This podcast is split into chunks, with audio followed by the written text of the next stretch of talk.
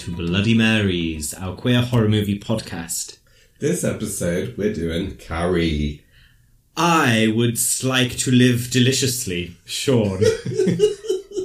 I'm New Year, New Ew, Alex. I, I love that. uh, we are two queer horror nerds uh, coming at you from our flat in Hackney in London. Our pronouns are they, them, and some content notes for this episode. Uh, we see some abusive relationships, child abuse, bullying, violence, and menstruation. And of course, spoilers, Spoilers, as always. as always. As always.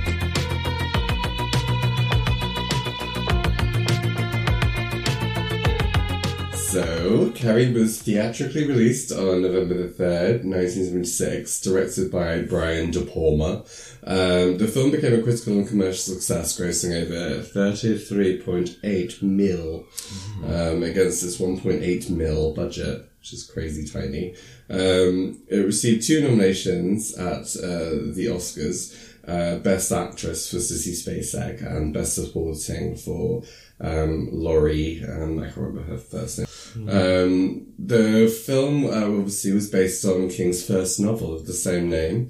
Um, De Palma loved the story and pushed the studio to make it. Um, and also Sissy Spacek was encouraged by her husband to audition. Um, King uh, gained notoriety after the success of Carrie, allowing him to become a full-time writer. And this is also Brian De Palma's first like uh, successful film, commercially successful film. Um, and of course, as we know, there's a million Stephen Kings, but it's the first of more than a hundred apparently. Uh, Films. films and television productions adapted from King. he's he's got this thing where if if you are like an independent filmmaker and not like attached to like a studio or something, um, he will let you have the rights to the film for a pound or a dollar rather, not pounds. Depending on conversion rates. um, yes. That's weird. I mean, like, I wonder why there aren't more kind of trashy, like, B movie, with shit versions of it. Like, in, Yeah, that is I mean, a lot of the, a lot of the actual versions are pretty shit, but Yeah, that's true. Um, and also, there's a very highly recommend to any of our listeners uh, to read uh, On Writing by Stephen King, uh, where he talks about it's on writing. it's on. um, it's on about writing. and uh, you can also listen to it on Audible. Um, All right, and- like you must do. Thank you. Um, he talks about his inspiration for Carrie, and it was some uh, some girl that got bullied at his school. Actually, it, might, it was either when he was a teacher or when he was a pupil. I can't remember, but yeah, he goes into. It's very interesting. I can't remember any details, but it's worth listening to. Oh, that to. does sound interesting. Thank you. Um, so apparently it was like quite a kind of sought after role, the role of Carrie, weirdly. Um, and um, lots of people went for it, including Glenn Close, Farrah Fawcett, um, and Linda Blair from The Exorcist, uh, which is Oh. surprising. Um, How, she's, how old would Linda Blair have been? I don't know, I guess she must have been a teenager, otherwise it would have been weird. Yeah, I guess so. Exorcist would have been like early to mid seventies.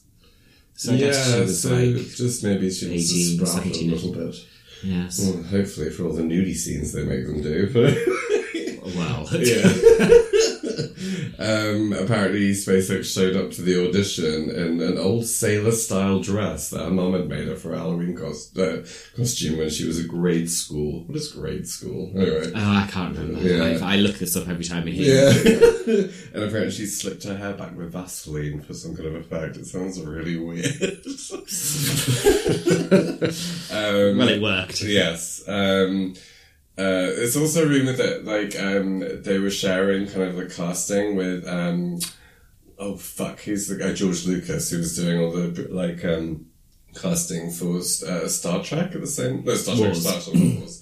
And so, like, uh, some of the people who weren't cast in Carrie were cast in Star Wars, and like vice versa. So, like, yeah, it's quite How different things could have been. Imagine John Travolta as like Luke Skywalker. Oh, yeah, that probably would have been hot, actually. Luke Skywalker's a bit the minger. Um, um, yeah, speaking of John Travolta, that was his first uh, film role, was in Carrie. Um, anyway, so yes, on to um, other adaptations of Carrie. That's uh, We've got Carrie 2, The Rage, um, which I've seen a million years ago. It's not very good. Who's in it? It's not Sissy Spacek. No, um, I think one of the actresses comes over to it, but I can't remember which one. Um, and in the story, it turns out Carrie has the same dad as the, the new Carrie that's in the film. Um, there was a television film in 2002, apparently, um, which, like, isn't awful, which, but pretty bad. And it has a completely different ending. But, like, Sounds a bit, apparently it was, like, built, but they were going to do sort of a spin off to make a TV series off the back of it, which sounds wild. But yeah, it didn't go anywhere. Um, and then obviously the 2013 remake, uh, which features my cousin-in-law, um, if that's a term. I don't think it is actually. Um, she's married to my cousin, um, Gabriella Wilde, who plays Sue Snell. That's wild. That is wild. And obviously there's been a few stage productions, including a musical. Um, yeah, I can't really imagine that. Oh, I wonder if they sing with a bucket full of blood. That's a wet ass Carrie.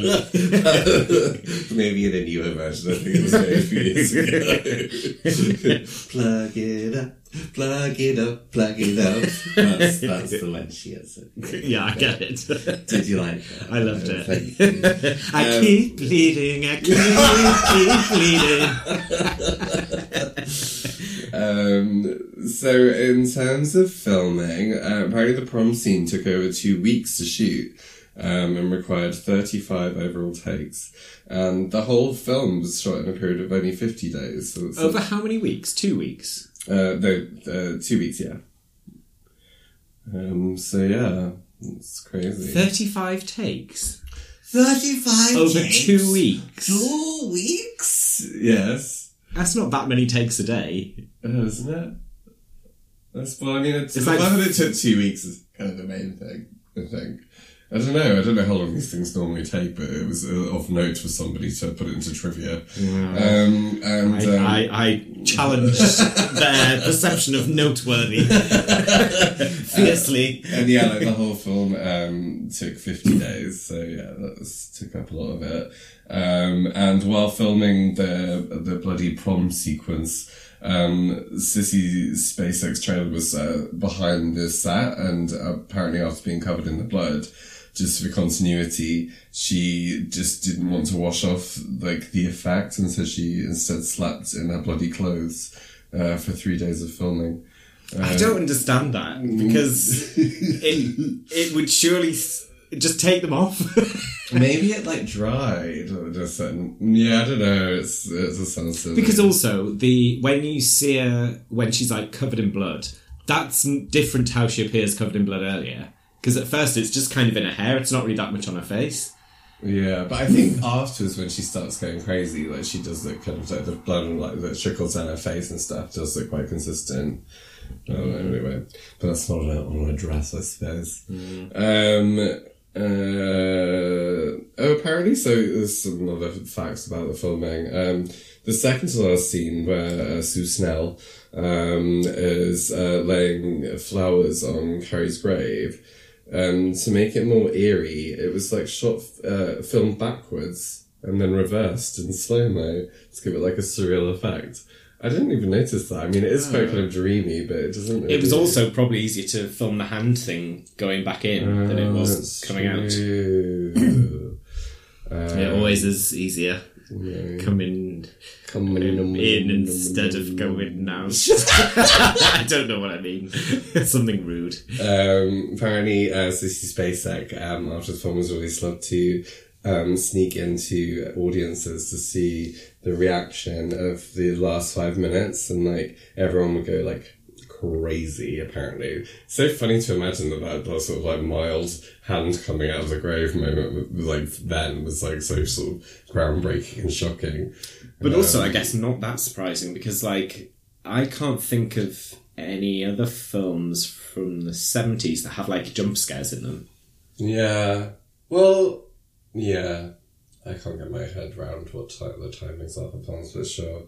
Yeah, well, I mean, I think it was a lot of like first in this film, and I think it was quite groundbreaking in the way it was done, actually. So First time Carrie had a bucket of blood over her head. Yeah, yeah, yeah, yeah, yeah.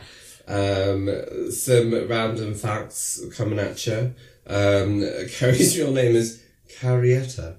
I asked when we were watching it, I asked if it was short for Carol. Apparently, um, Carrietta. I know. Apparently, right at the beginning, her mum calls her that. If I didn't does notice she? it.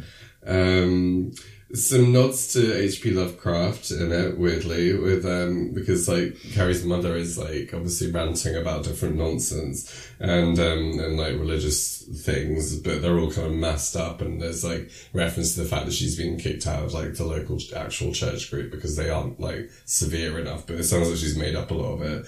Um, so she references the black man and the hideous three-lobed eye, um, which are in uh, Lovecraft. Um, What about the raven that says it's a sin or something? Oh yeah, there's probably more. Um, the uh, yeah, uh, like uh, like as we discussed it, so in the book apparently Carrie's like described as like being like a sort of chunky loser, um, covered in acne, which she obviously isn't. She's like svelte and kind of perfect and beautiful, despite being told she's ugly by everyone in the film. Which she's also weird looking as well. she's unusual, but she is beautiful. Agreed. Um, and uh, the name of the high school is Bates High, obviously, and a reference to uh, Norman Bates from Psycho. We also see the the pig farm is called Bates Piggery or something. I can't remember. Big jiggery piggery. and also there's like quite an obvious sort of the four tone, uh, four note tone violin theme that comes through every so often when like she does crazy stuff. yeah, like when, the, when she smashes the mirror. Yeah. Um, um, apparently, there's a lot of shipping in the fandom for um, from the book and the three film adaptations, um, but uh, focused mainly on uh, Carrie and Sue um, rather than Sue and Tommy. And I would have thought it would have been like more the coach and um, Carrie actually. But that's a child and an adult, though. Well, yeah. I mean, it's so weird that you're meant to believe it's children after seeing all their wabs and their hairy bushes and the shower. And also that old guy who hangs out with them. they're, they're, They're all it's, about 50 years It's old. like, at least in in like more recent films, they at least try and pretend that the uh, like f- middle-aged people playing kids are kids. But in this one, it's just like like someone's dad sat there with his cap on backwards or something. Yeah, there's there's a, there's a reference in, in like when I was doing research about like um apparently after this after the, so this is how it follows. This person's read it that after Carrie obviously has her shower moan, um, Sue becomes completely obsessed with her, um, to the point that she thinks of her while having sex with Tommy. I don't remember her having sex with Tommy. Maybe that's in the book and not in the thing. Apparently, Carrie also mentions that she thinks Sue's legs are really pretty. Um, Oh, Carrie's a slut for legs. yeah. um, and that's all.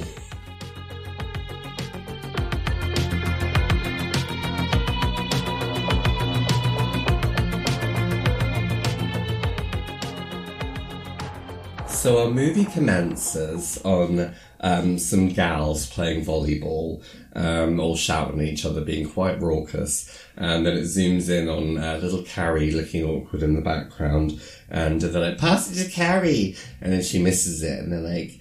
Don't blow it, Carrie, and then, and then like when they they finish the game, and then um, the bitch one walks past and goes, "Eat shit, Carrie." That the bit where she can't catch the ball reminds me of you know in the opening credits of Daria where someone throws the ball and she like really slowly puts her hand out.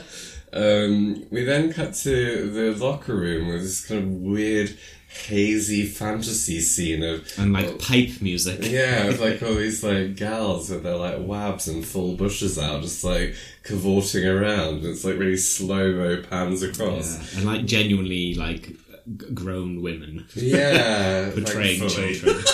yes, well, I mean, Um, but yeah, it's all like steamy and like I don't know. It's it's a bit like gratuitous. I don't know if we get that like now, like just like random pan across like naked women just for no reason. I think the thing that makes it jarring now is the combination of the way it shot, the music, and what you're seeing, because it kind of it seems like really kind of like it's it's very beautiful, but it also seems a bit like um quite seedy, like seventies erotica almost. It does, and it's made worse by the fact that it, then the next bit is it zooms in on Carrie alone in like a steamy void. Um, just Otherwise known as the shower. well, yeah, but it's I'm off for a steamy it's void. so steamy that you can't see anything else except for her.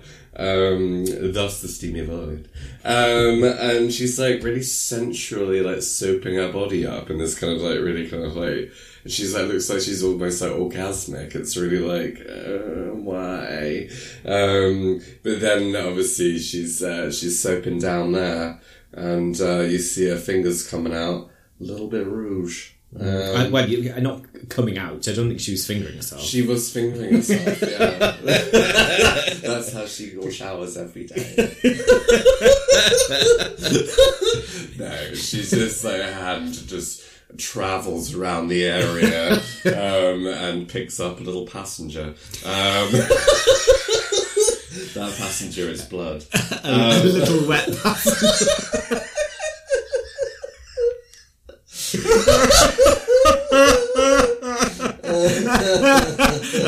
A little monthly hitchhiker.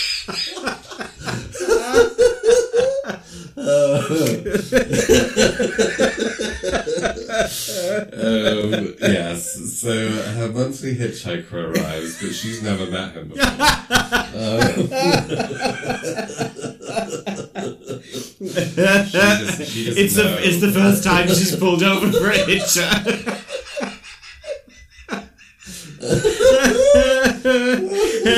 she's just dro- just dropping the hitcher off at the showers.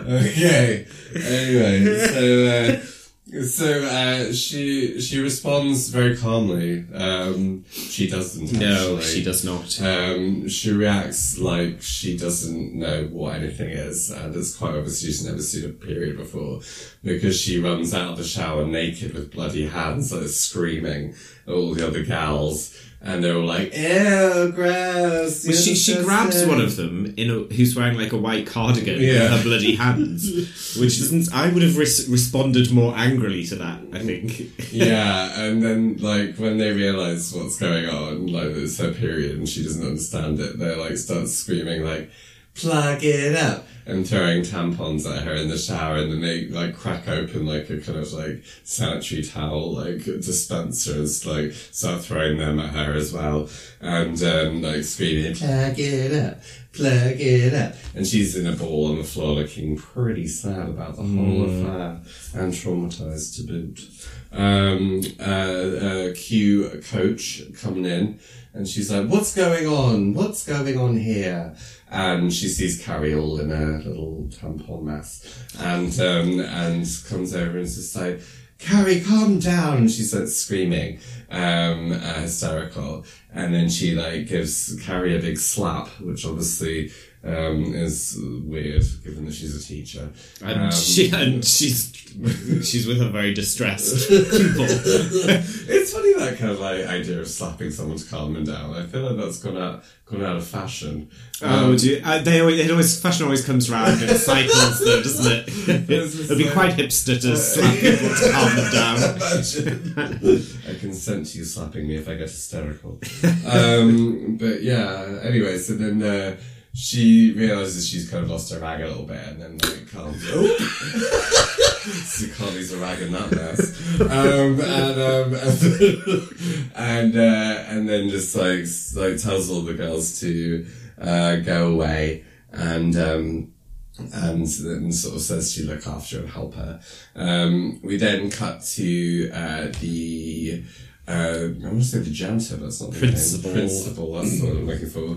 Principal's office, and they're talking about Carrie. And the coach is like, yeah, I, I like, she even admits at this point that she actually really wanted to, like, she was really annoyed with Carrie. Yeah, she, was she's like, she's like, I, I got it. Like, I understood why the girls were like that because I just wanted to shake her. Yeah. Um, but weirdly, like, I still, like, I mean, I know everyone will say, like, oh, kids are so mean and girls can be so cruel. But I just, like, can't believe that, like, I don't know it's fiction, but I can't believe how cruel that scene is. Like, I don't know whether that would happen. Like, I can't imagine it. Like, I don't think it would happen to that extent. Yeah. I think they would. I, I think the thing that stands out about things like this is like, even those of us who have witnessed horrible events of bullying, th- you, there would be bystanders or people who were uncomfortable, but it's like everyone yeah. who's kind of piling on it. Yeah, and they're just like, I don't think someone's screaming with like naked, like, I, I just don't know. Anyway, whatever, it's, it's part of the story. Um, but it is haunting for its cruelty. Um, and, um, anyway, so then she's just like, yeah, I mean, she was being an annoying bitch, so she deserved it. no, um, and the, yeah, the, um, the principal's like, I don't understand, she's quite old, isn't she? Why hasn't she, like, had a period before? And she's like, I don't know. Um, and then she talks about how, like, he mentioned something about religious things and how, like, maybe that's. Yeah, it's like doesn't his which, and I think maybe the the real horror story of this is that in the seventies they were not educating women about menstruation. Well, the Hitcher. Um, and um, so yeah, so then um, so he keeps referring to her as Cassie, um, and she's outside the office, and then eventually they bring her in, and they're just like. Oh, I think you've had a tough day, Cassie. And she's like, Carrie.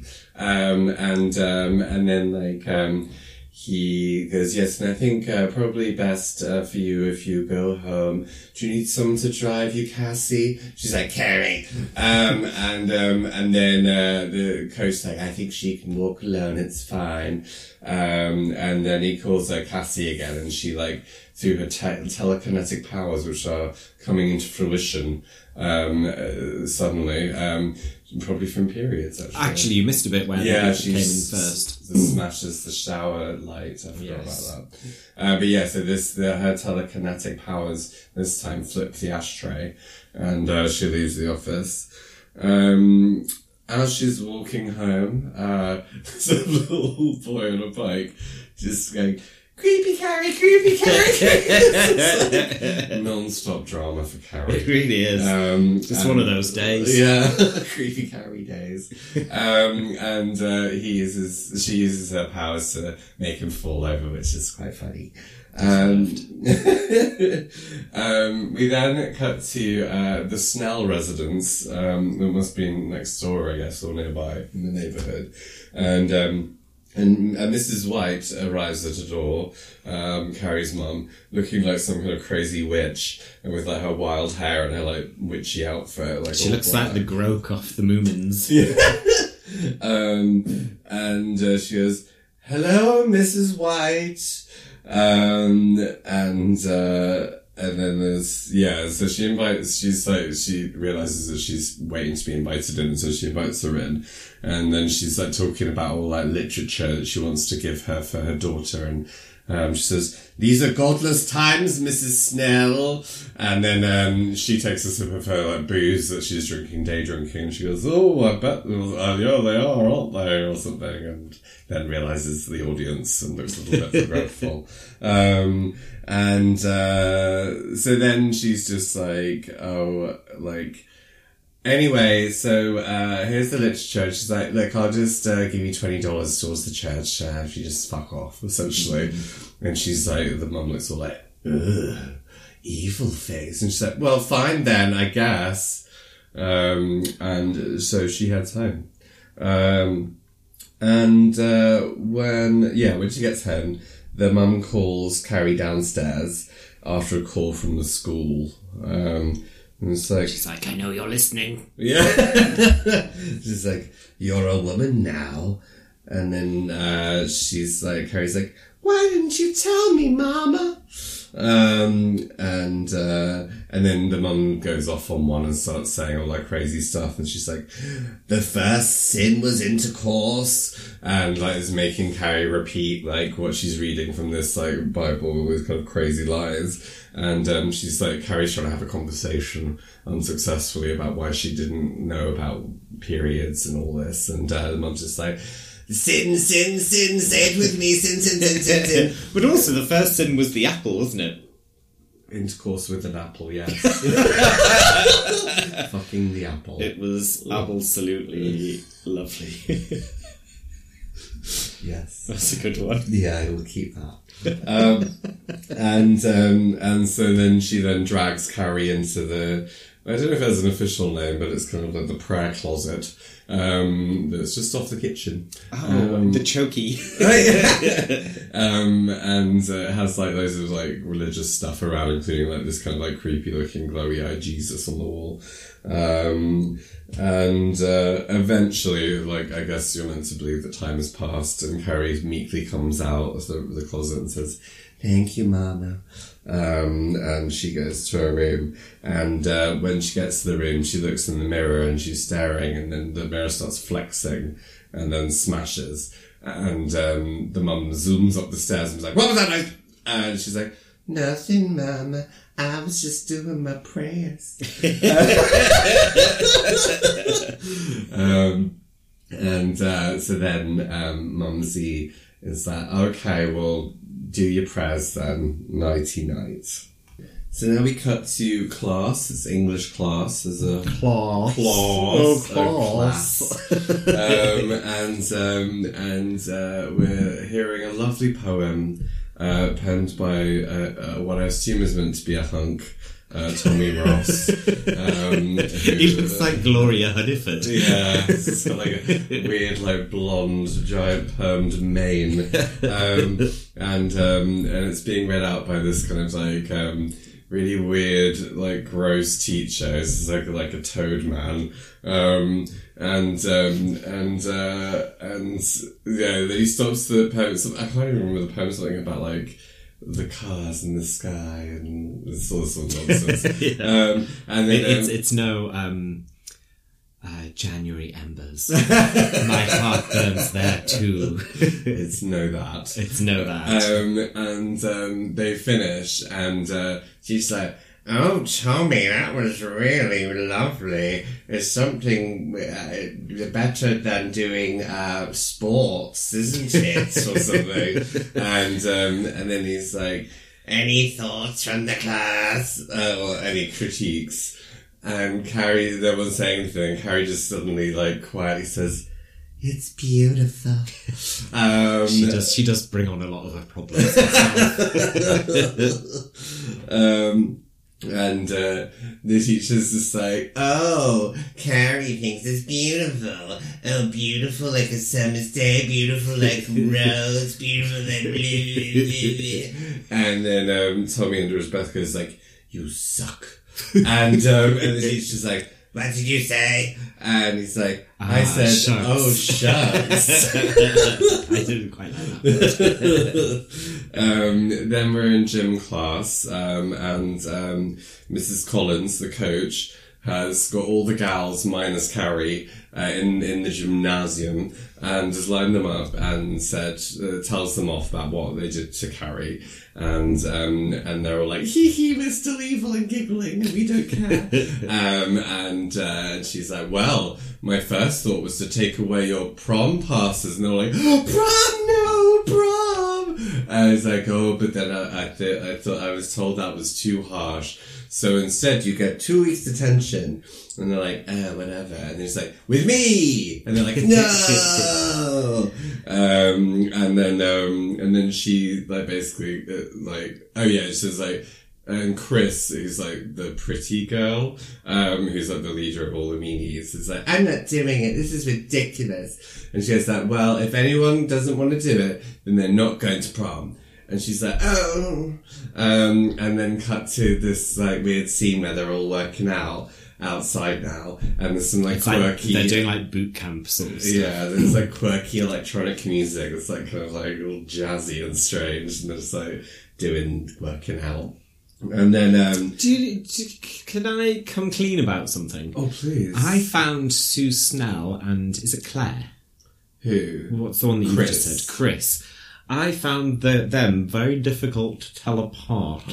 One of them's brown hair, one of them's blonde. Who's the other brown hair one then? oh, but Angry Mario. No, no, the one. Angry Mario is a girl who wears dungarees and red, and the cap looks like Mario. Um, the one under the stage at the end. That's Chris. She's got brown hair. No, it's blonde. There are two with brown hair. Yeah, okay, she has blonde hair. But there were Um, two with brown hair that I kept confusing as each other. I don't know who you're thinking Sue of. Snell and Smooth smell. yeah, well, no, Chris ha- definitely has blonde hair. Um, she's but anyway, so they're doing working out, and um, and then like Chris is like, I, I can't do this anymore, and like storms up to the uh, to the coach, and it's just like she's like. You better get back there. And she's like, I'm not doing it. She's like, it's just 10 more minutes. And she's like, I won't. And then, um, and she's just like and she's just like and and she's then, just and then like, she's like, and then, she's like, and then the teacher slaps Chris, like another slapping from a teacher, and they're like, they start like wrestling each other, and like shake, like, like the teacher's like shaking it, just like, what's wrong with you, or something. Um, and Chris uh, like looks back at all the girls and say, "Come on, girls, if we all just stand up together, we- she can't be mean to all of us." And they're like, "No, I don't want to lo- lose out my prom pass." Yeah. Do you think is the teacher supposed to be a likable character? The the coach. I think so. Um, well, in so much as he's on Carrie's side for most of it, um, but she's a bit of a violent person. Yeah, she's also a bit of a creep. yeah. Um, so, um, while, and so then, while they're all doing all the workouts, you have a scene where, um, Carrie's in the library looking through index cards, uh, for miracles and, uh, finds a book that, um, and looks at it something like, magical powers of the mind and um, and she like takes out and she reads about telekinesis and she reads it really slowly like telekinesis it's really weird how slowly. um, and then we cut to um, Sue uh, Snell, um, brown hair, um, talking to her hunk of a boyfriend Tommy, so and saying, "Can you please take Carrie to the prom?" And he's like, Ugh. And then movie like cuts to them later the same day. Like she's just like doing like looking at books and studying, and he's watching t- a western on TV, and finally says, "Okay, I'll do it." Um, so, so then we cut to uh, Chris and Billy, who's Billy is um, John Travolta's character, and uh, they're in the car like doing lots of like they're very weird with each other. I mean, it's like it's kind of established that Chris is kind of a little bit well to do and Billy's a bit on the, the wrong side of the tracks, and um, and uh, like talking, and he talks about how he like she likes how kind of rough he is, and they just like scream at each other and slap each other loads, and it's kind of like I just I don't think that it's it's like so weirdly like normal or something, but it just it doesn't seem shocking. But obviously, if you think about it now, like that wouldn't be okay. Like two people just violently slapping each other, like a couple, like a man slapping a woman and a woman slapping a man. It's just like such a strange kind of like, oh well, these things happen. Um, anyway, Yeah, I'm I'm intrigued to read. I'm surprised I haven't read Carrie actually because I've read most of Stephen King's more like obviously well-known ones. But I'm I'm intrigued to know about things like that. I bet that is a Stephen King thing. Um, But yeah, so then they're like slapping, and then like then she's like, and then he's like, "Oh, I give up with you," and then she's like, "Oh, I need to ask you a favor," um, and uh, she's she like goes down on him in the car, and um, so it's like, well, apparently she has his penis in his mouth, very fluently speaking. Says, uh, "Billy, I hate Carrie White." Uh, I need you to do something important for me. um, and uh, so then, um, we uh, cut to the library. And Carrie's pootling around, probably still very slowly reading books about telekinesis. and um, and uh, Tommy saunters up and is like, "Hey, Carrie, if you haven't got anyone to take you yet, I'd like to take you to the prom." At which point, she immediately flees the library. if I was her, I would have gone, shh, or the books will disappear. Um, so then it cuts to Carrie hiding in some kind of little area, like, I don't know what it is, but, um, the coach finds her and is like, what's wrong? And, uh, she's like, oh, Tommy asked me to the prom. Um, and she's like, well, that's a lovely thing. Tommy's very handsome. And, um, and then does this whole bit where, like, uh, she, like, takes her to, like, the mirror in the changing room. It's like, look, you could just say, look at that beautiful face. Look, little bit of lipstick, little bit of, little bit of eye makeup, little curl in the hair. Just so stunning, Yeah, so and, and you can see. Carrie realizing that the, the, the beauty that stands before her is her. Yes. she is beautiful in every single way. Words can. um, uh, cut immediately to um, a teacher's room with uh, Tommy and Sue and the coach saying, "What are you thinking? Are you messing around with Carrie? Why are you doing this?" And uh, she's like really grilling them both, and she's like, "Well, I asked uh, I asked Tommy to ask Carrie to the prom because I thought it'd be nice for her." She's like, "No, you're doing a horrible joke. I know you are." She's like, "No, no, no. It's really a lovely thing." And then like uh, she goes to Tommy like, "Don't you think it look ridiculous coming to the prom with Carrie on your arm?" And he looks a bit like, "Eep." Um, That's such an awful thing to yeah, say. no. Well, I think she's just saying that to try and like scare him. Like, I think she's saying it because she's a dick. Oh, I, t- I think it's because she's trying to scare Tommy a of being dick. horrible. Um, uh, anyway, and um, and then Sue's like, you can't say who takes who to the prom, and uh, so Tommy is going to do it. Um, so um, Tommy then goes to Carrie's house and knocks on the door. Um, and Carrie answers through the what do they call those doors in America? Those net Fly guard or something. net door things. Um, and goes like, Carrie, I really want to go to the prom with you. And she's like, why? And he's like, well, because you liked my poem. Um, and, um, and she's like, really like, no, I don't want to go, no, leave me alone, go, go, go, go. He's like, can I come in? He's like, no, mother's resting. Um, and, um, and then she's getting really worked up because the mum's waking up and is like, who's there? And, uh, so like, I won't leave until you say you'll go. And, uh, she goes, okay, fine, and slams the door in his face as he's saying, pick you up at eight. Um, and so then what happens? Oh yeah, this bit. So then, uh, Chris and Billy and some other gross boys who look like 50 year olds, um, uh, go up to the, the Bates Piggery.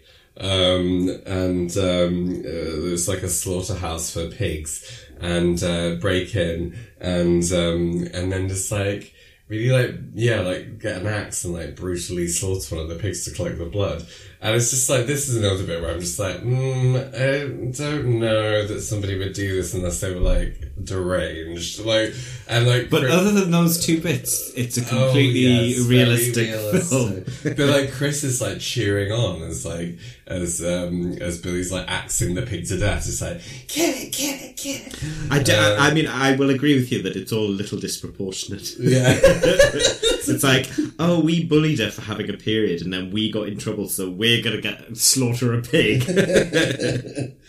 Um, so cut to uh, Carrie having dinner with Mumsy, and um, Mum's like, "Eat your apple pie. You haven't touched it."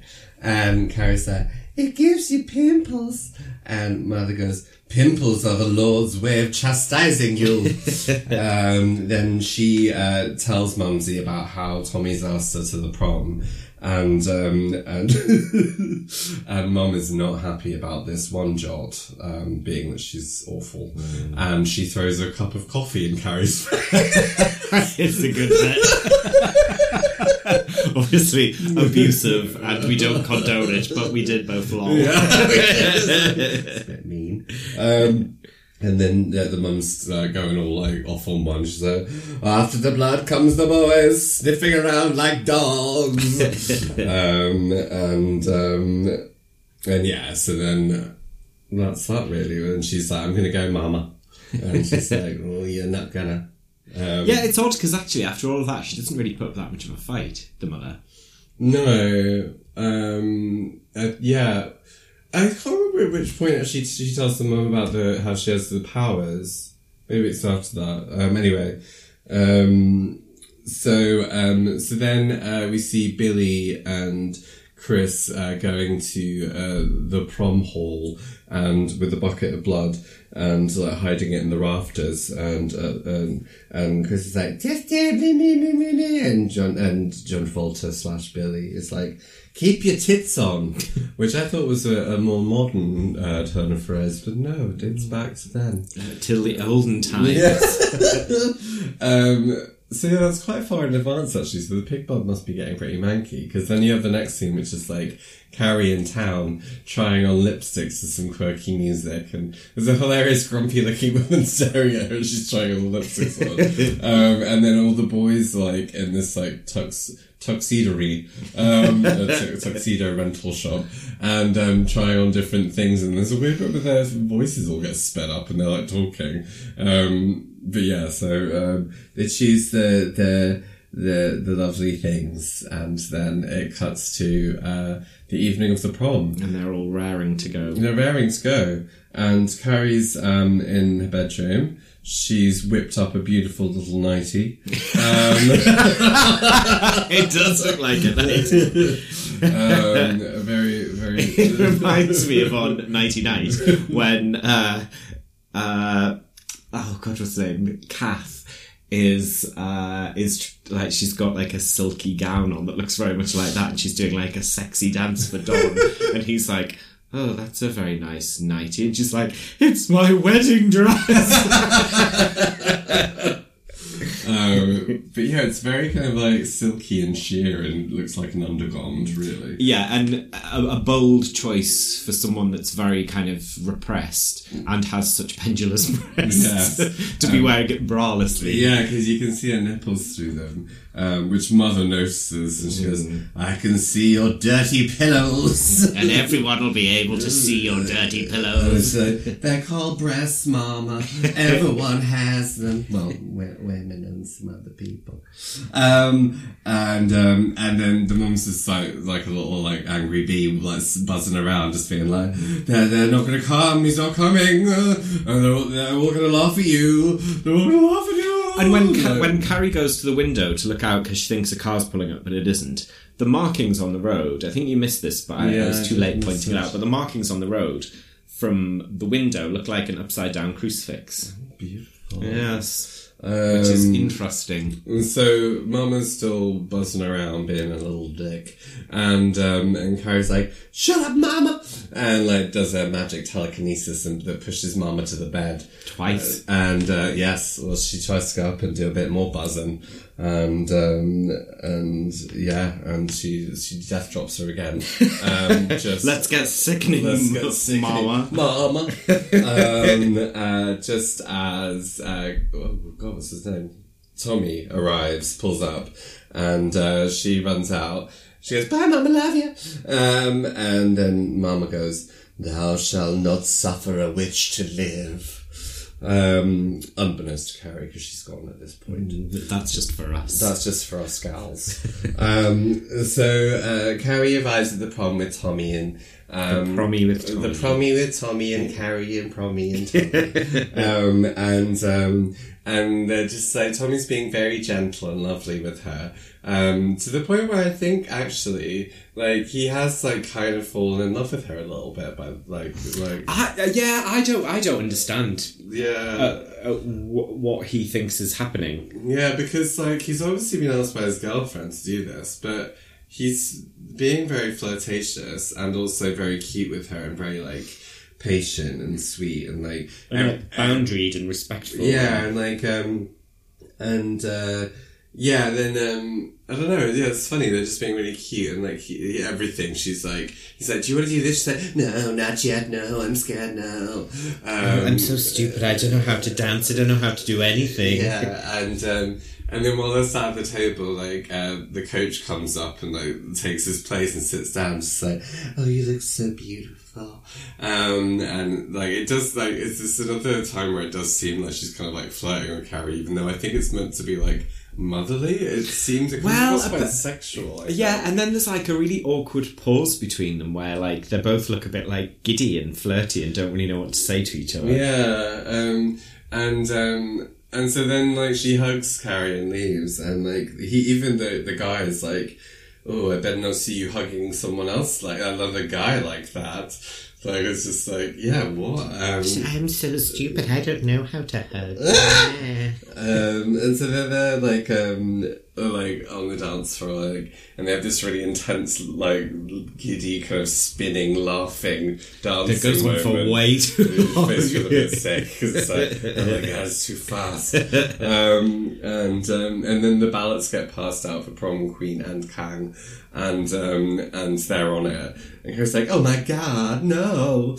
Um, and he's like, well, we can like. Oh no! uh, Yeah, does he say like, oh, we can just like you know turn it down? But wouldn't it be just amazing if we won? And she's like, oh okay.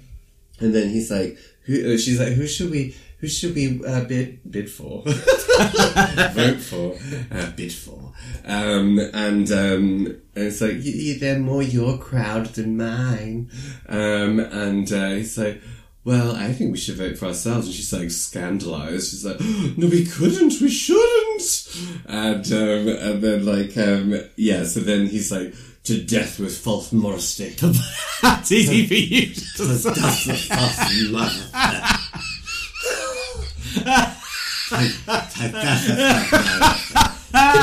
That's exactly what he says. It's to death Oh, it- with false modesty. It was a real battle at this juncture, we uh, randomly cut to Mother at home buzzing around, and um, she picks up a knife and violently cuts some carrots. Um, um, so then we're back to the prom, and um, the the mean, angry Mario girl and another guy. Who's And Angry Mario is now wearing a like a prom dress, but still wearing her Mario cap. Yeah, well, it looks like her fringe is like glued into her cap the way, like I don't know, it just like, looks really minging. Um, Is she the one with the like tiny little mustache bangs? Yeah. Um, and um, anyway, so then they're collecting the ballots, and it's like, um, and it's obvious that they've they've rigged it so that they, because they throw away a load by just like throwing it on the floor and then pushing it away with their foot. Yeah, and the guy Um, comes, the like old man who's a student comes to meet her and has some like Yeah, tucked Some away counterfeits. and gives them to her. Um, and then she takes it to the, the teachers or the judging panel, I guess, at the front of the stage. uh, in the judges' houses. Yes. Um, so uh, then comes the announcement, and surprise, surprise, they win. Um, and this this point is like really like magical, like fairy princess moment. She's like gliding to the stage in slow motion, smiling with like glistening eyes, and like everyone's applauding and smiling, and it's like, yay, beautiful moment. And the I've creepy never been- glowing with pride. Yes, and um, Lustful pride.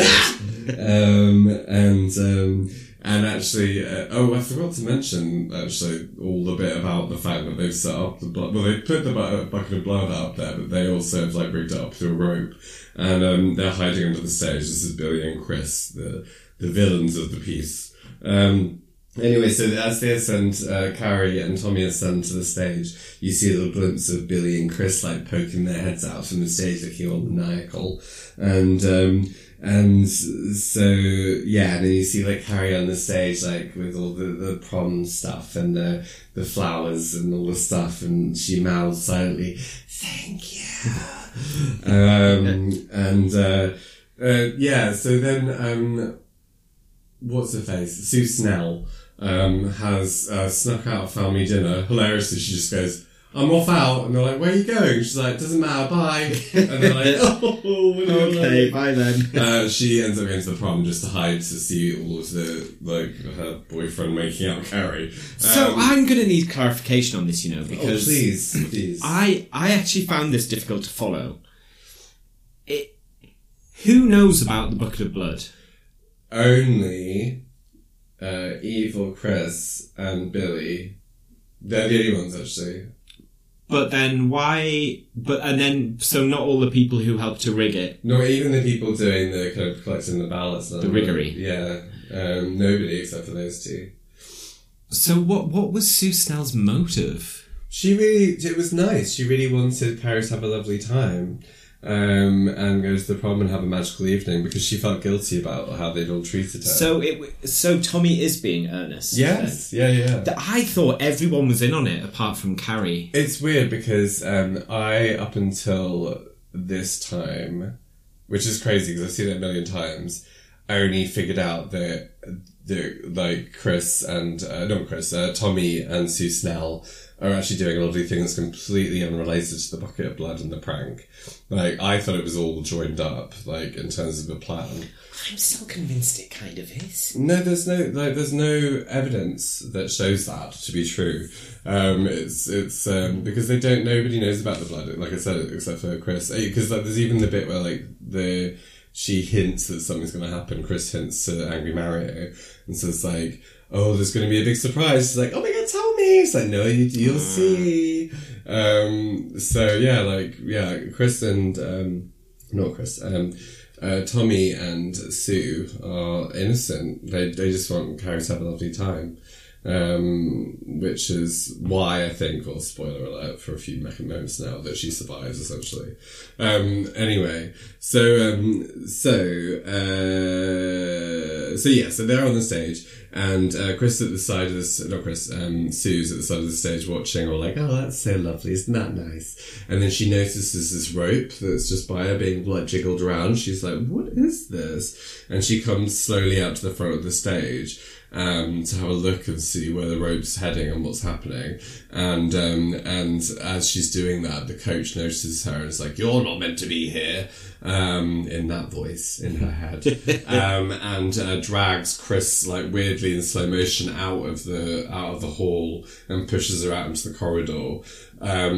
So yeah, no. So then it's we see Chris under the stage with uh, Billy, and she's pulling on the rope, and it properly pulls this time, um, and uh, it like falls, and the blood just splashes, splish, splash, splashes all over Carrie. Um, which is quite a feat, really, that they got it exactly the right position to get it directly on her. It's quite magical. Um, Uh, Tommy did get a little bit on his sleeve, a little bit. And that was a rental. Mm, but he also does die, so oh well. Um, what's his well, I know. Well, the stupid that he actually dies from the bucket hitting him on the head. No, he does. He does. That's what it says. In the where? The bucket. I, I read it somewhere. It's true. Well, In the big book of lies. Well, I mean, he does die in the, either way. Like the whole place goes up in flames while he's knocked out. If it's not, if he's not dead, but I'm pretty sure he gets killed by the bucket. It doesn't hit him that hard. Well, I mean, a big, thick, heavy, like metal bucket hitting you in the head, probably. All that hair. Oh, like a lovely cush- cushiony helmet. um, well, I'm just, that's my worst death sort of then. Fucking bucket head. Sorry, spoiler for the awards there. Um, and yeah, so then uh, Carrie's like obviously looks uh, quite upset um, at this juncture, and um, and she starts imagining like the voice of her mother saying. They're all gonna laugh at you. They're all gonna laugh at you. They're all, and it goes on forever and ever and ever, overlaid with a few other like uh, random insults, and um, and it's like a weird like abstract dance track. Also, uh, Angry Mario is the first to start laughing. Yeah, well, actually, at this point, you see that, n- that everyone is actually horrified except for Angry Mario, and but the Angry Mario laughing sets off Carrie thinking everyone's laughing at her, and she has this kind of weird vision of just everyone in the crowd laughing her head off. You know, I not. think maybe I'm as paranoid as Carrie is because I thought everyone was in on it and everyone was laughing at her. no, because I, even maybe I'm Carrie. Um, but even like the the one with the kind of wild glasses that looks like Barb from Stranger Oh, yeah. Things looks horrified. She's in the back, she's like, um, and so yeah, I think it's only Aguilera that's laughing. The rest of them are horrified, but uh, Carrie's it set her off now. She's she's now she's gone down a path of destruction and anger, and uh, so she starts. Um, she's yeah, she's like basically the doors slam shut, all the lights go red, um, and then just lots of mayhem ensues. Um, there's hoses going wild, spraying people. There's a bit where Angry Mario gets sprayed with a hose in the ear, and actually forgot to mention the actress in real life did pass out because it punched her eardrum. have you had have you had a punctured eardrum Yeah, before? it's not very nice. No, I bet it's very uh, painful. I had a very intense ear infection once, which is probably the most, well, the second most painful thing I've ever experienced. Well, yeah, I had an ear infection and then it popped because yeah, it because it was because a hose because of a hose at hose. Carrie's I was at prom. Carrie's prom, Were you? yeah. Yeah. So was I. That's when I got my infection. That's where me and Alex first met. we were the, the early survivors. Um, and everyone's running around crazy trying to open the doors and the hoses, and then the gross teacher runs up to the stage to try and do something with the electrics and gets like electrified, and the stage goes up on fire, and um, lots of death and carnage and fire. And um, then we see Carrie coming down from the stage, like just looking iconic. Yeah, and there's lots of split screen and her yeah. like just looking around. Have you seen that the uh, the the meme of uh, Mayhem Miller doing that thing with her eyes where she just like Oh, yeah. it kind of reminds me of I'm doing the impression, which obviously it doesn't translate to podcastery, iconic. but iconic. Um, but yeah, it does look a bit like that. yeah, she's holding her hands in this really specific, amazing way. It's, anyway, it's all beautiful. Um, and uh, she's gliding around doing evil on everyone. And then she lives, uh, leaves the gymnasium via a side door.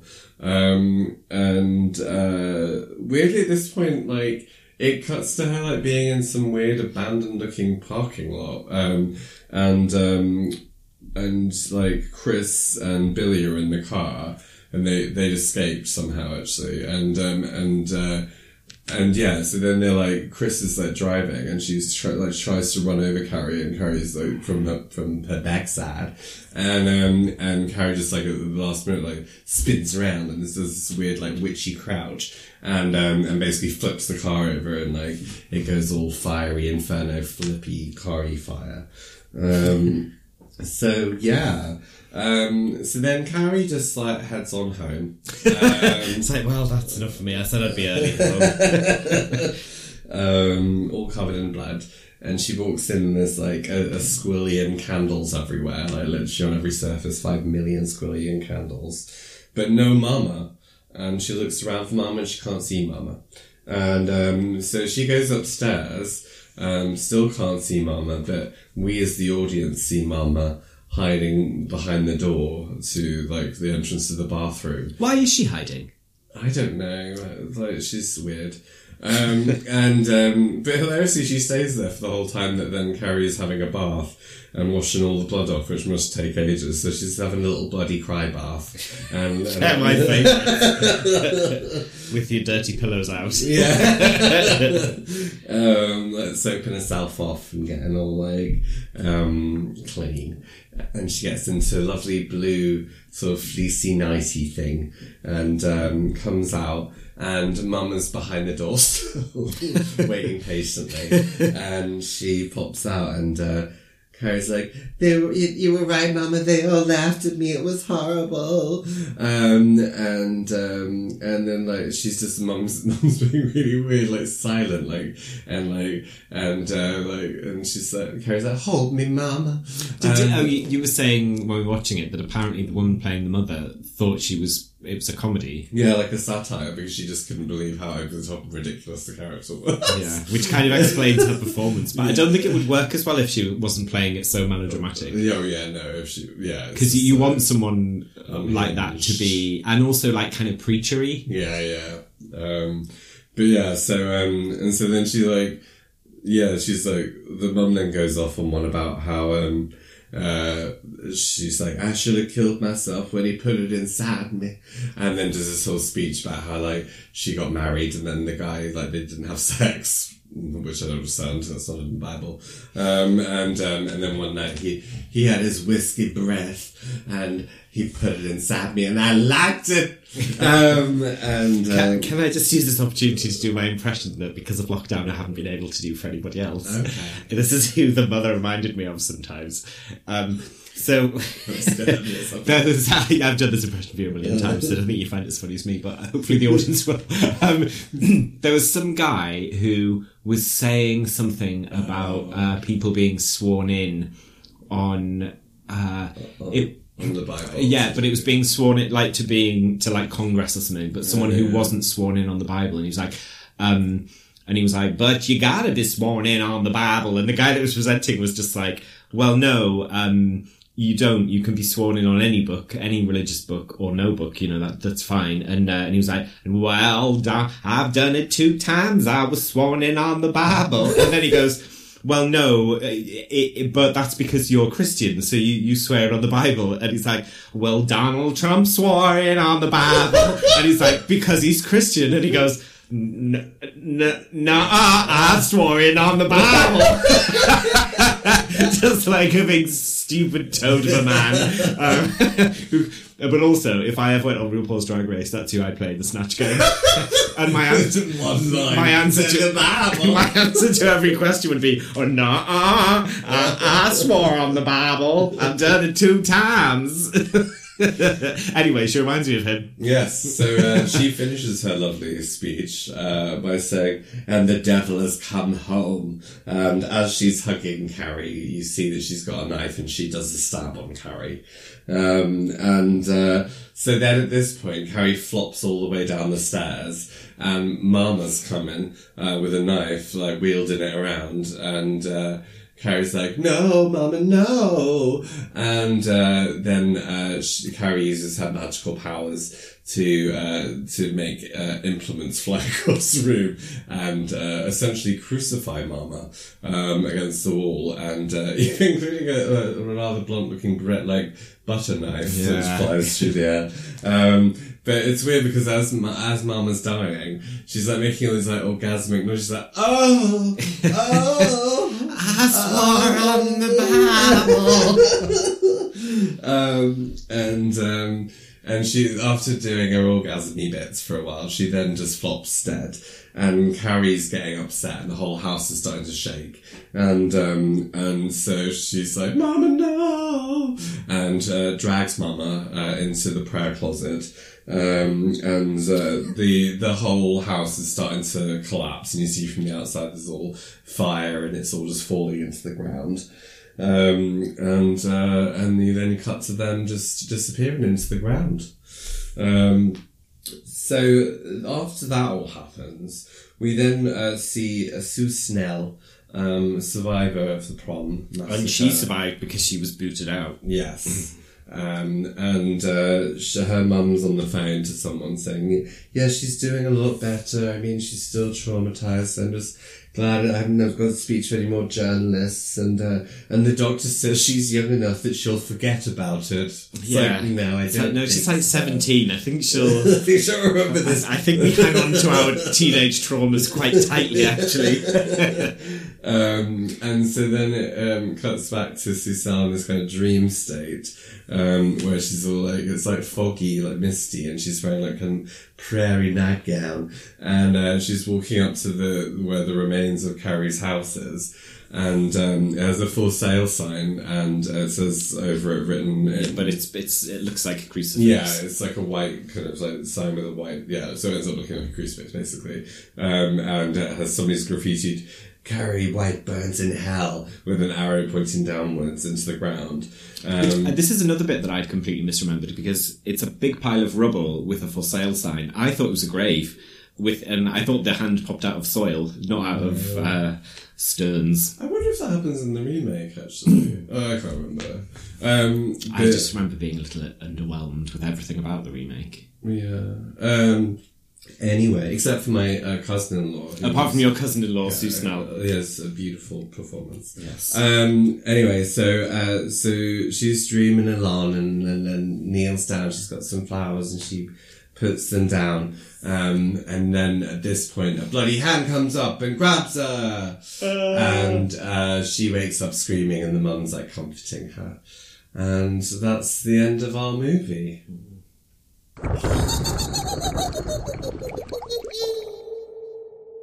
So, what are we thinking re-representation in Carrie? Re re re re. Re, re, re, re. Let's start with women. Not good. I've written mixed bag. I don't like. It's weird because I was thinking like about revenge as a kind of like empowering thing, or whether it is an empowering thing for women. Um, like I don't, I don't know that her becoming powerful and destroying everyone is necessarily that sort of feminist. I don't know. Like it's so. It's, well, especially because it's revenge based on a perception, yeah, not on like her her vengeance should be Direct. directed at the people who did it, yeah. um, as opposed to the fact that she assumed everyone was in on it. Yeah, as, as did I, to be fair.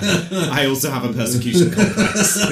Can't believe everyone did that to Carrie. Um, but yeah, it's it's it's. I mean, like the women. Obviously, there's lots of um, slapping and abuse, and kind of just like the mum's abusive, and like. And I'm, I- I'm haunted by that. I mean, it, it's such a weird, tiny scene, but the scene with Chris and Billy where they're slapping each other in the car, and the fact that like there's a bit where like like it looks like Billy really like hits Chris really hard across the face. And then she just turns around and starts smiling and it's like, oh, I've got a favour to ask. And it's like kind of cute or something. It's meant to be like mm. betraying some kind of like, I don't know. I wonder if it's just supposed to demonstrate that they're really extreme, like, and have kind of like a violent tendency. And, Yeah, uh, I hope so, rather than it being kind of like a norm for the time. Everyone just assumed that I know. I'm, I'm, su- I'm sure. It, I'm sure it's Yeah. it's not supposed to be Okay. a stirring social commentary on heterosexual relationships. Although, oh, um, yeah, and uh, the I find the coach perhaps the most conflicting character for me yeah. uh, because I think she's well intentioned but not likable at all because she uh, her instinct is to slap um, Carrie. And even after she knows what it is that's happened at the beginning, she was just like, I wanted to shake her as well. Yeah. Um, and so she doesn't have a lot of sympathy to start with Yeah. and then the um and then she kind of pushes her into well she she makes her realize that she's beautiful which is a nice moment yeah. but then she um I really like the detail where she says, and just like a little light curl at the front. Yeah. And then she does have just like one little curl at the front um, that keeps being reset throughout the, the prom scene. Um, the, uh, yeah, but she also kind of encourages her to go to the prom thinking that it'll give her some sort of validation to be, to be asked by like a handsome man. But then she starts to doubt it, but then still kind of, I don't know, I just find her a weird, and I find her general like I've worked in schools before, and of course you have your favourites and the kids that you're more invested in and that you kind of look out for.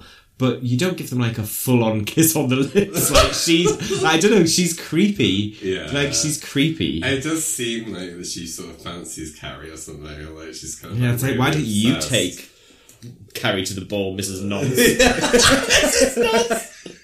Um, yeah, I just I don't I don't know that you could say this was I, I don't know I can, I could see that some people would say that it was kind of like empowering in so much as Carrie takes back her own power at the end, but it really only lasts fleetingly and it's very destructive and terrible and it's not really.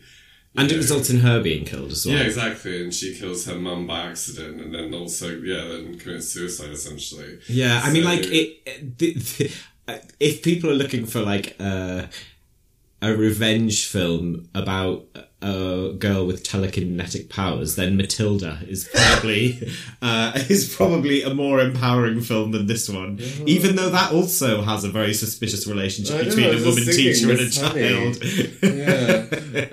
Um, yeah. So I don't. I don't. I don't think it's good representation for women. Really, it's yeah. the well, and also it was written by a man, directed by a man. Yeah. Um, True that. Um, Uh, so, in terms of people of color, I I spotted uh, three people of color in in the ball scene. and I didn't see them. Um, I had my magnifying glass. um, so yeah, not not great, but not completely not. Um, obviously, none of the main characters are people of color. It's, um, so it's not. it, it, it has it has more old men playing teenagers than it does people of color. It's true.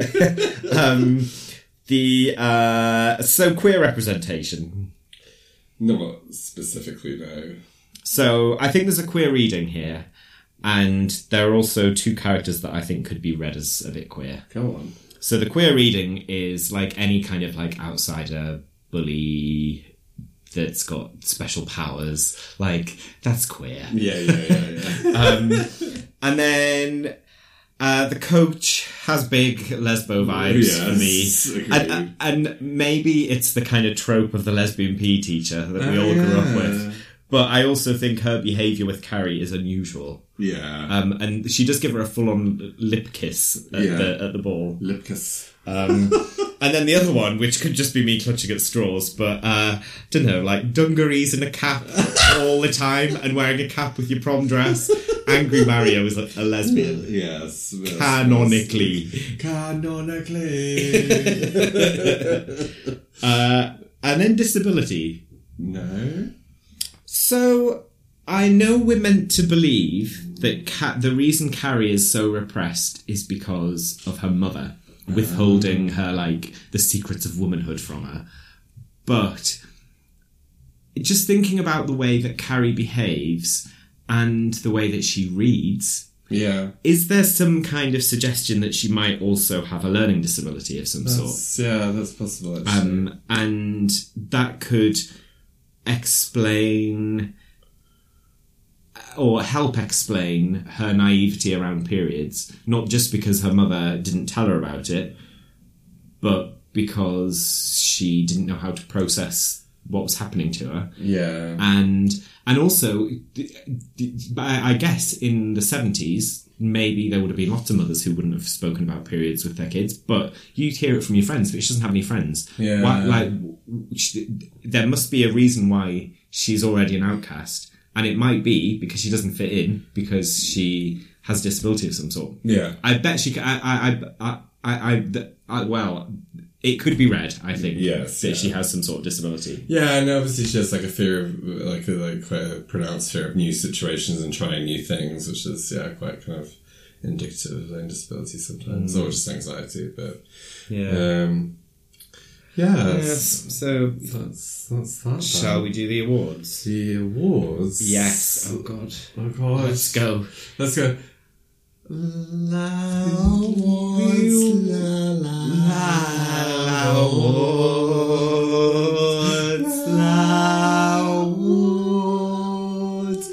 saying la awards? Yes, doing a little French spin on it. Oh, oh, yes. A very uh, continental. Uh, you're welcome. It's because Sean's wearing a stripy top that you can't see very Parisian. I also have a baguette uh, and uh, a string of onions or garlic, not onions, garlic ramen. Is it onions? and Uh, garlic, yeah. Oh, well, anyway. Yes. Uh, uh, maintenant, uh, les, les, les, les awards. Uh, who was the best character? Uh, my favourite character was uh, glowing eyed Jesus in the cupboard. You know who I thought you were going to say? Who? When she's doing a lipstick, the woman in the background. Oh, she just- is iconic as well. uh, mine, which I didn't spot until you pointed out, was uh, the the Annabelle, the original Annabelle doll, Oh, sat Sue on Snell's Sue Snell's room. bedside table. yes. Yeah, that was a, an iconic cameo that neither of us were expecting. Crossover. um, but it was the original, like, Raggedy Ann Yeah, like, not- not the fabric fake doll. No, not that fraud. uh, spookiest moment?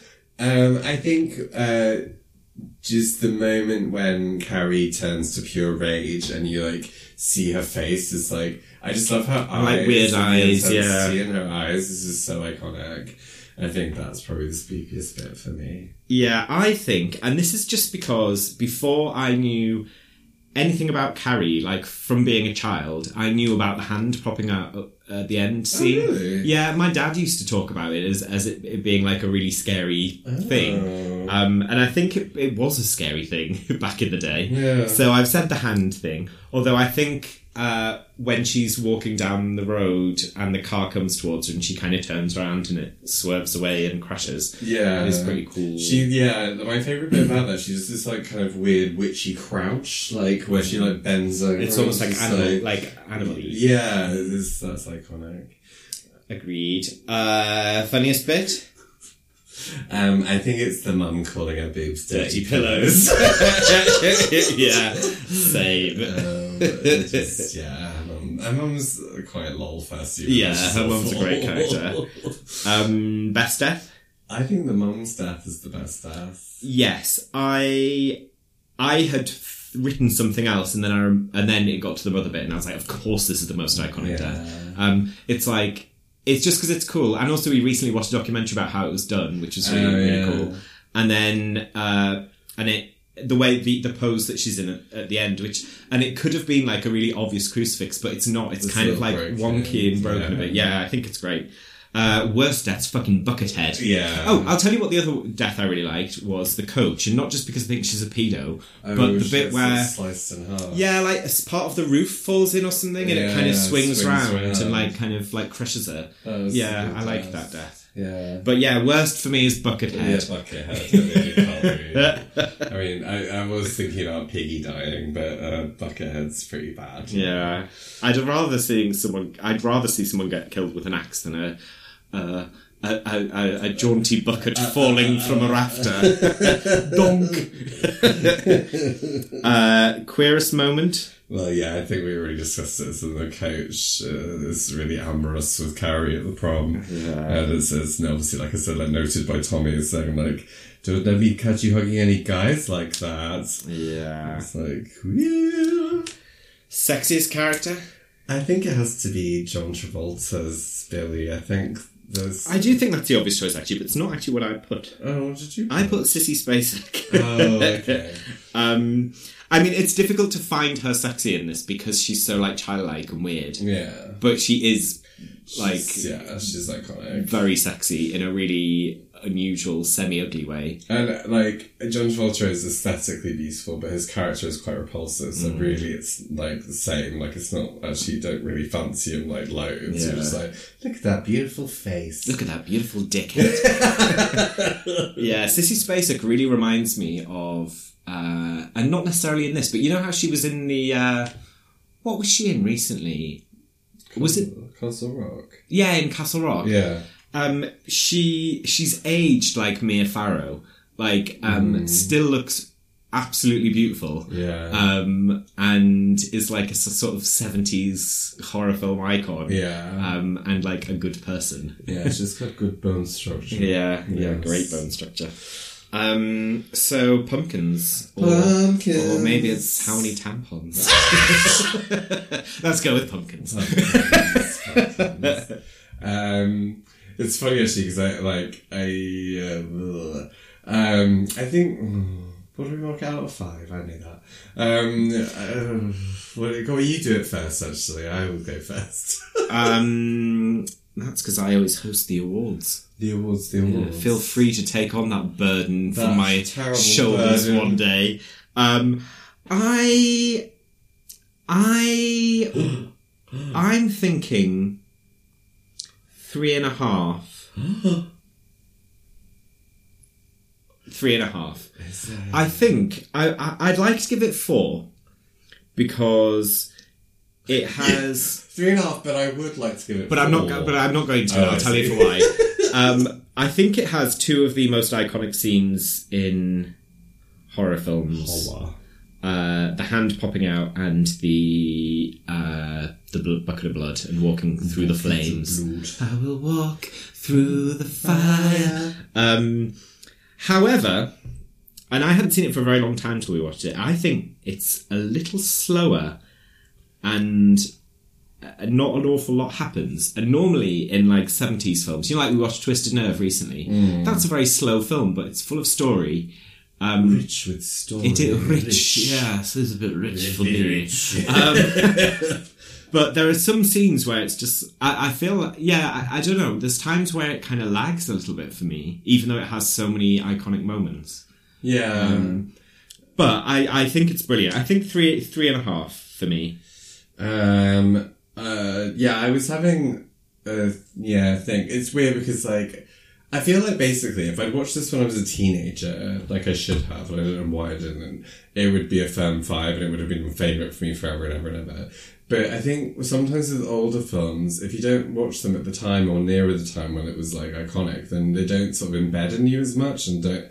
So like I like for me like I don't love this as much as I feel like I should. Um, given it's like a lot of amazing things that I do love. Um, uh, but yeah, I think I'm gonna give it a four.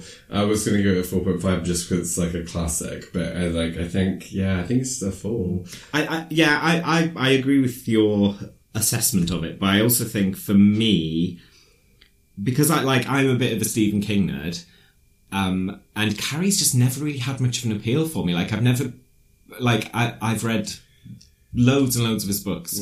Um, I like almost every adaptation of anything, even things like the Langoliers and Needful Things. like I enjoy those.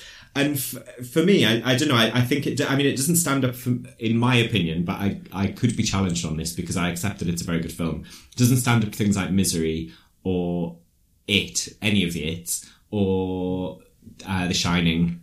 Yeah. Um, I guess, I mean, if you think of it as the first one, that is quite impressive because you think like someone's first like book adaptation to a film would be like kind of shit, but it is Yeah. iconic. um, it, it does stand the test of time. I just don't love it as much as I'd like to love it. I think. Yeah. Um, Fair, fair, fair, fair. But I think that's a good score. And, Yeah. And thumbs high in the sky for Carrie. Thumbs high in the Yeah. sky.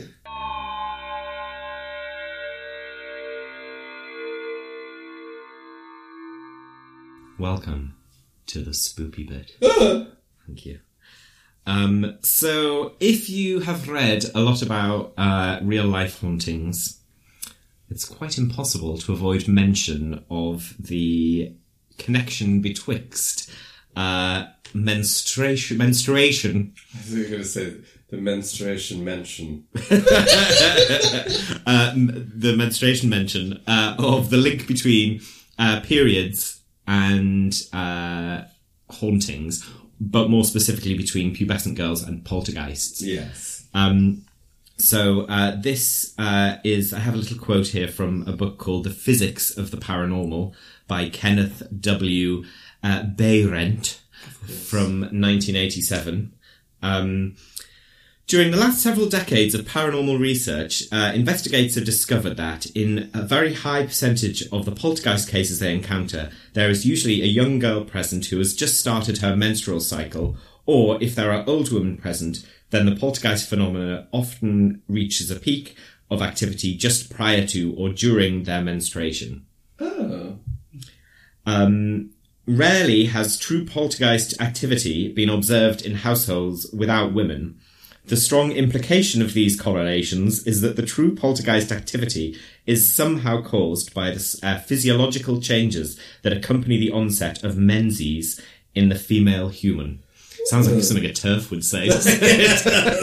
um, I will just add, obviously, that uh, it's not just women that have periods, but I'm consulting some ancient texts here. Um, so uh, he then goes on uh, to do some pseudoscience babble about uh, how this is justified.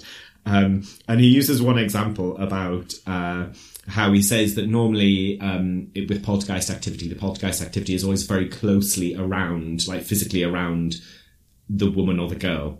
Um, but he gives an, he tries to explain examples when it's not. And the example is when uh, there have been cases where pebbles have fallen from the ceiling in uh, inside of a house that weren't previously there. And his science for this is, um, or at least the beginning. I won't read you the whole thing. Um, it's uh, it says to explain the dropping of stones or pebbles from the ceiling in a room, the female's bodily anti-mass field radiations mm. must converge on these stones, levitate them, and then telekinetically manipulate them until they are over the house. And then he goes on and on and on about it. When was Um, this? Did, you say when this book was? 87, Right. so 33 years ago. It's just sort of weird that it's after Carrie where the whole thing is about, well, you don't see it in the film, but in the book it's like rocks falling from the sky. Um, Oh, yeah. Anyway. Um, so uh, there's there's another uh, uh, book that I came across, uh, which is called. Uh, it's from 1972, so this is pre-Carrie, uh, and it's by Peter Underwood, and the book is called Into the Uncult. I was going to say Into the Unknown. Into the occult, not the unknown. Um, and uh, there's a chapter uh, which I'm quoting from here, here called "Sex and Psychic Phenomena," um, and it talks about links with masturbation, blah blah blah. And then it says, uh, "Dr. Fielding-Ould." During the, I'm fielding old. Um, during the course of discussing his psychic experiences at the Ghost Club, which sounds fun, told members that while in India he was called to a house that which had a quadrangle in the centre, open at the top, not uncommon in the Madras area. Here, frequent showers of stones fell through the open space. Nothing could be seen from outside the house, but the phenomenon had been observed inside from many positions. The open space was used for drying, for drying purposes, and occasionally when clothes were put out, they would ignite all along the line. After careful inquiries throughout the household, the doctor discovered a girl about the age of puberty, which is vague because that can vary, um, suffering from unnatural suspension of the menstrual functions. Don't know what that means. Um, the girl was removed from the house and the phenomena immediately ceased, but go where she would. Uh, but, but, But go where she would.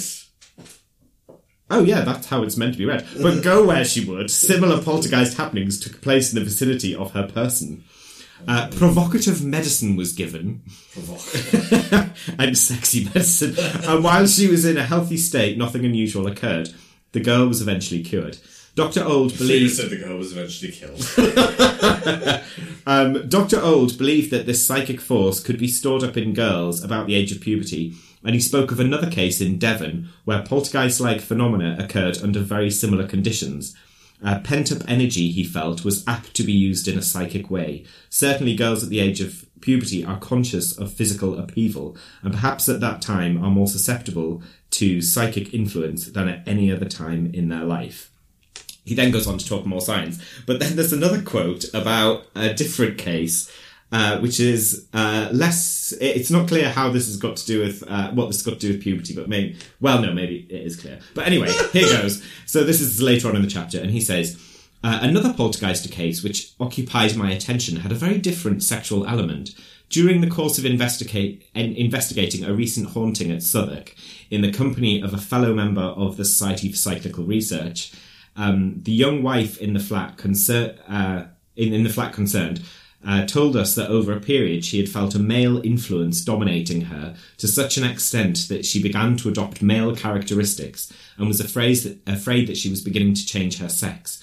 Her breasts almost disappeared and long black hairs appeared on her legs.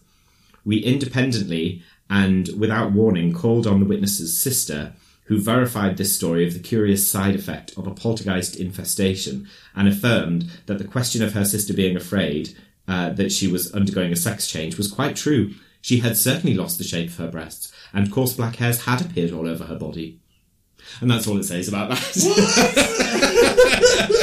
um, so uh, this uh, this kind of trope of uh, periods, or especially first periods, and like beginnings of uh, going th- uh, going through menstruation. Um, this trope kind of exists all throughout horror films and horror stories and all sorts. But the most well-known case, certainly in the UK, is the Enfield haunting. Yeah. Um, so it's the late 1970s in an Enfield council house haunting. If you don't know about it, look it up. There's loads of stuff about it. It's brilliant. I especially recommend the book This House is Haunted by Guy Lyon Playfair. Um, who was investigating the case with Maurice Grosse. And was that the guy whose daughter died? Yes, was- oh, yeah, yeah, right. yeah. Um, it's a, it's a brilliant book, and it's like uh, kind of um, microscopic detail about the whole thing. Um, but uh, so the uh, it was probably the most well known case in the UK ever. Um, I mean, of this ilk, not Yeah. anything. Um, and it was centered on uh, a girl called Janet Hodgson, who was a sort of sallow faced 11 year old with teeth that could eat an apple through a tennis racket. Um, um, and uh, look it up anyway because it's incredible. But uh, as well as other poltergeist activities like flying objects and her levitating and stuff, uh, one of the main uh, things of it was that Janet would take on the voice of an old man named Bill who claimed to have lived there before, and the uh, and Bill seemed when she was speaking as Bill, it was very likely a hoax anyway. this is the long and short and short of it, but. Uh, he seemed very fixated on uh, menstruation, and he used to he used to say? Uh, "Why do uh, why do Birds suddenly suddenly appear?" Yeah, um, saying, "Why do hitchhikers suddenly uh, arrive?" Um, uh, saying uh, he used to say, uh, well, she used to say in his voice, uh, "Why do girls bleed?" Um, and he also used to flirt with the male investigators as well. Oh, really? So, and like, uh, even uh, Playfair would say, like, was like, this was the point where he was at his most suspicious when he was just like, this is obviously a young girl who's starting to go through puberty who is finding a way to ask the questions that she's and Yeah. kind of and also be quite sexual and playful and like flirty. Um, Sexual and playful. Yes, uh, and also uh, this story was uh, used as inspiration for The Conjuring 2 as well. Yes. Um, the uh, it's also the mother was also at the uh, the age of the menopause, as that could have been a, a contributing factor. um, uh, and uh, there's another example uh, of a ghost that you might have heard of before, called uh, from uh, it was called the Cock Lane Ghost from Cock Lane in London from the 1760s, and there was a ghost called Scratching Fanny. I mean, you can't make it up, can you? I know, Scratching Fanny from Cock, Cock Lane. Lane. Yeah, um, sounds like a porn film. um, uh, and that that was like all over the news uh, of, at the time, um, and it was discovered to be a hoax by a twelve-year-old girl. Um, so I thought, Sorry, it, wait, it was discovered to be a hoax done by a 12 year old girl. yes, Oh, okay. it wasn't discovered by a twelve-year-old girl. okay. Um, the uh, so I thought I'd share some of my own theories about this unusual Oh, phenomenon. Dr. Sean Um, thank you. Um, uh, so I was thinking uh, the the quote from the first thing I read that said that few hou- uh, that there were few hauntings in households without women. I dare say, in the 1970s and before, there weren't many households without women. Full yeah. stop. Um, like there might have been some like rich kind of bachelors living on their own, but largely Gays. there would have been yeah some gays. there w- it, there would have largely and gays were too busy bumming to notice poltergeists. Secret, in privately bumming, um, They had more, more on their plate. more on their anus. Anal plates. um, the uh, and then also the idea that hauntings always appear around uh, a woman having a period or a woman or a girl beginning a period. If we take the first example, if it happens once a month for about a week, that's quite often. Yeah. So it's quite easy to make that connection. I think. Yeah. Um, the um, but then I wonder if it's also just used as a as a way of kind of blaming women for what's happening right. um, and that maybe it is just like a sexist theory because I could only find uh, accounts about this written by men, men who I assume have never menstruated before, Yeah. um, and uh, and it also reminds me as uh, of um, uh, Carrie's mum mentions this in the film that uh, Eve menstruating is a punishment for her sin, um, as if that's why. And like, there's this idea that of this like shamefulness of having a period, and it's just a more contemporary way of thinking about that shame. yeah. Um, the so yeah, they're, they're all written by all these theories are written by men, and maybe they're kind of projecting their own fears of the unknown and something that they don't really understand about Oh, interesting. Um, yeah. rather than the the woman is manifesting this because of her uh, because she's she's uh, becoming a woman or whatever. Yeah. That it's actually um, th- that men are just associating this with this because it's some the other thing in the house that they don't understand.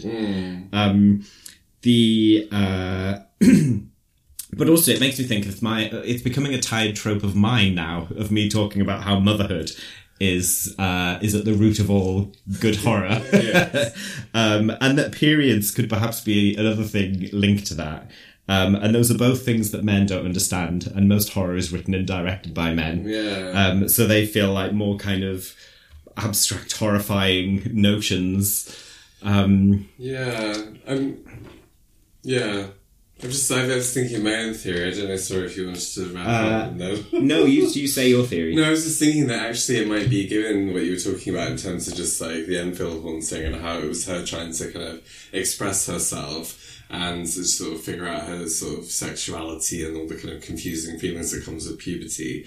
Um, and how that might be the case with a lot of these, because I was just thinking about the, I can't remember the name of the sisters, but the ones that create sp- the spiritualism movement, they also faked hauntings, but there wasn't any mention of periods of them. Um, but how it does seem to be focused on women, and I wonder whether actually in these these olden times when women weren't allowed to speak and weren't allowed to express themselves, they found creative ways to get attention as teenagers. Well, those girls who Um, found the fairies, who made the yeah. folks fairies. yeah, so Um, just ways of like uh, giving the folks, sort the, of the hoax, the faux hoax fairies. Yeah, and then like for men to be reporting on it and like they think it has to be supernatural because how can a stupid girl trick them? Yeah. Essentially, it has to be like something supernatural. Yeah. And probably something to do with periods because I don't understand those Yeah, either. it's kind of like saying, Yeah. well, the aliens must have built Yeah. pyramids because if it wasn't white men, then I don't know how that could have been constructed. It's, uh, It's too big for my tiny brain, so it must be aliens. Um, the uh, so I should mention also that theories about menstruation more broadly linking to kind of mystical things are like kind of ancient Yeah. and have existed for as long as humans have across loads of ancient cultures. Um, and I wonder if that's also linked to the moon, uh, in I was which just thinking moon cup before you said moon. Anyway, carry on. Um, maybe that was a period making that mystical thing happen. Um, but then thinking about the kind of the the moon link to uh, the menstruation cycle. Um, in which case, could we also, and this is perhaps a topic for another day, but could we also uh, say that werewolves are a product of menstruation as well, or at least linked? But interestingly, when we watched uh, the X Men one, Oh yes. The mutant- New Yeah, yeah, Mutants. mutants. um, that we were saying that that was the first time we'd seen a woman werewolf, but you remembered another one after Ginger that. Snaps, which is like a more famous yeah. one that we watched and we didn't like, that's why we didn't remember it. Um, Yeah, interesting. Something something to dwell on. re re menstruation. Nice, Um, so, nice one. Thank you. Good, good work.